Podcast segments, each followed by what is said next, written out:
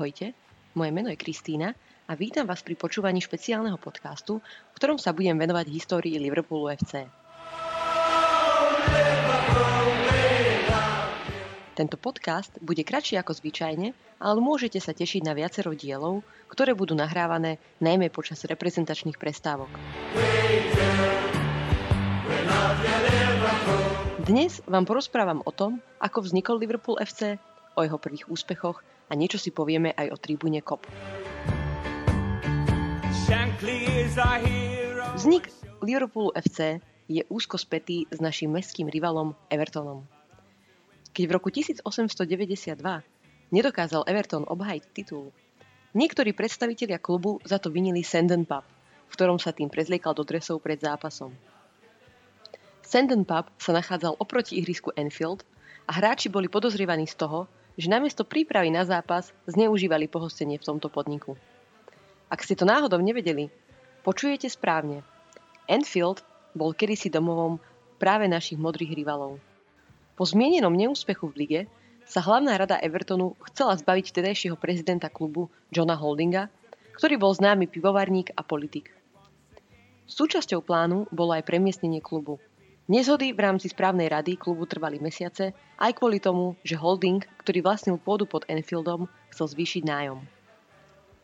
Aby toho nebolo málo, holding skúšal začiatkom roka 1892 založiť novú firmu nazvanú Everton Football and Athletic Grounds Company Limited, keďže sa však názov až príliš podobal už existujúcej firme, nepodarilo sa mu to.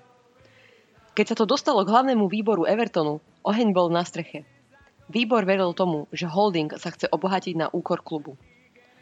Všetky tieto nezhody a obvinenia vyústili do výnimočného zhromaždenia a výbor v marci 1892 zbavil holdinga funkcie prezidenta a Everton nadobro opustil Enfield.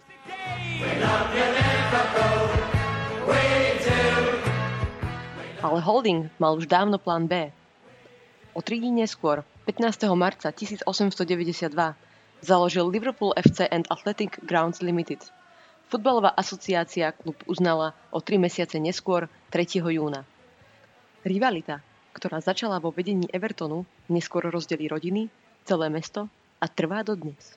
Holding i hneď po založení klubu poveril bývalého trenéra Evertonu Williama Edwarda Barkleyho vedením tohto nového mužstva.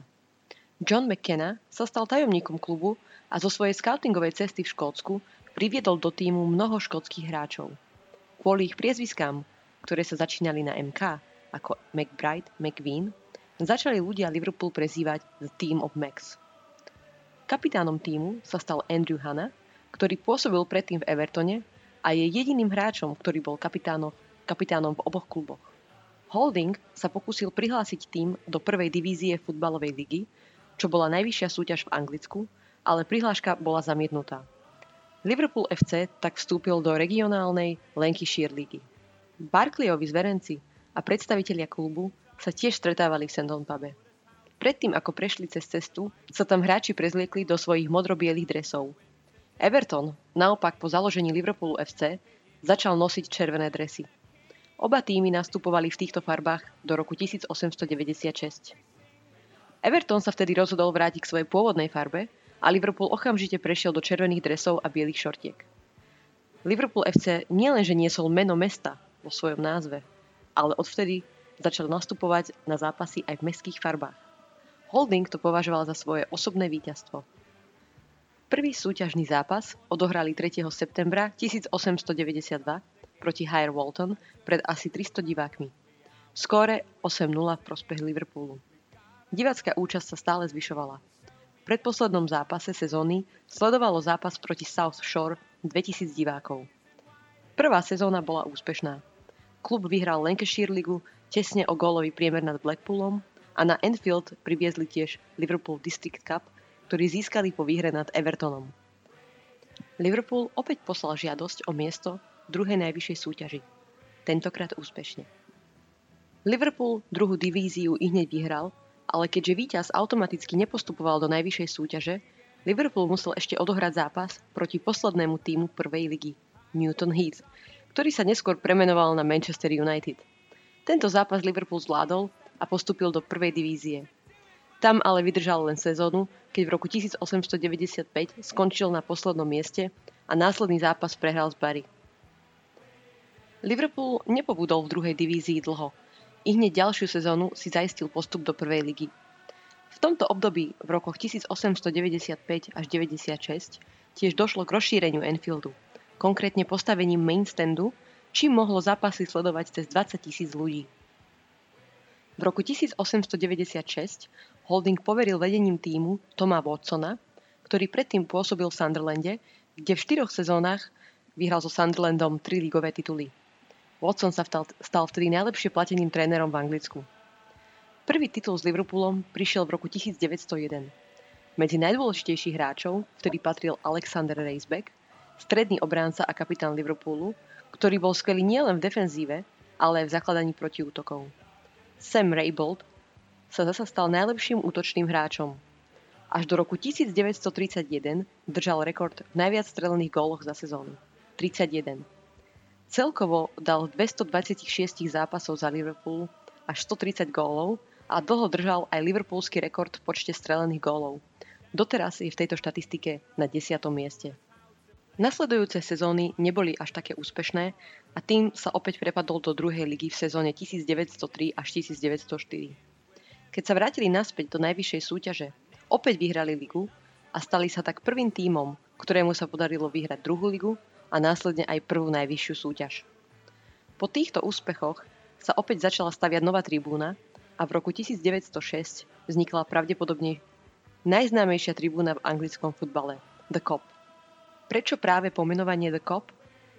V roku 1900, v druhej búrskej vojne v ďalekej Južnej Afrike, sa britská armáda snažila získať strategický kopec Spion Cop. Zomrelo pritom približne 300 vojakov. Mnohí boli práve z Liverpoolu. V tom istom čase v Anglicku Liverpool bojoval o svoj prvý titul. Ako vďaku svojim fanúšikom sa klub rozhodol na konci ihriska postaviť novú tribúnu pozostávajúcu z tehly a škvary. Po dokončení v roku 1906 ju športový šéf-redaktor Liverpoolu Post a Echo okamžite pokrstil Spion Cop, po vrchu, kde zomrelo tak veľa Liverpoolčanov. Fanúšikovia, ktorí tribúnu The Cop navštevujú, sú známi ako tí najhlučnejší fanúšikovia na štadióne. Vo svojej dobe mala tribúna kapacitu cez 28 tisíc fanúšikov, čo bola z hľadiska kapacity jedna z najväčších tribún na svete. Dlho sa traduje, že ak domáci kapitán vyhrá rozlosovanie mincí pred výkopom, zvolí si hru s tribúnou The Cop za chrbtom. Druhý polčas potom tým hrá protikop, čo má týmu pomôcť vo väčšej agresivite a bojovnosti. V roku 1989 kvôli tragédii na štadióne Hillsborough bola kapacita znížená a v roku 1994 bola tribúna kompletne prebudovaná na tribúnu pre sediacich divákov s kapacitou vyše 12 tisíc miest. V nasledujúcich sezónach nezažil Liverpool výrazný úspech. Väčšinou skončil v strede tabulky. V sezóne 1909 až 10 skončil na druhom mieste za Aston Villou, čo bola posledná sezóna pre kapitána Ricebecka, ktorý sa vrátil do svojho rodného Škótska. Výkony Liverpoolu sa po jeho odchode zhoršili a najlepším výkonom bolo 12. miesto v lige v sezóne 1912 až 13. V roku 1914 došlo k zlepšeniu, keď klub dosiahol svoje prvé finále FA Cupu. Tam ale podľahol Barnley 1-0. V ďalšej sezóne sa štyria hráči Liverpoolu spolu s troma hráčmi Manchester United podielali na stavkovom škandále.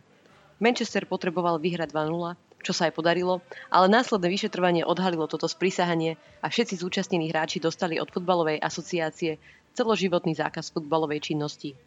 Po skončení prvej svetovej vojny, pri ktorej bol jeden z účastníkov zabitý, ale futbalová asociácia svoje rozhodnutie zrušila ako vďaku za pôsobenie hráčov vo vojne. Počas vojny boli najvyššie súťaže prerušené a mnoho hráčov sa bojov aj zúčastnilo.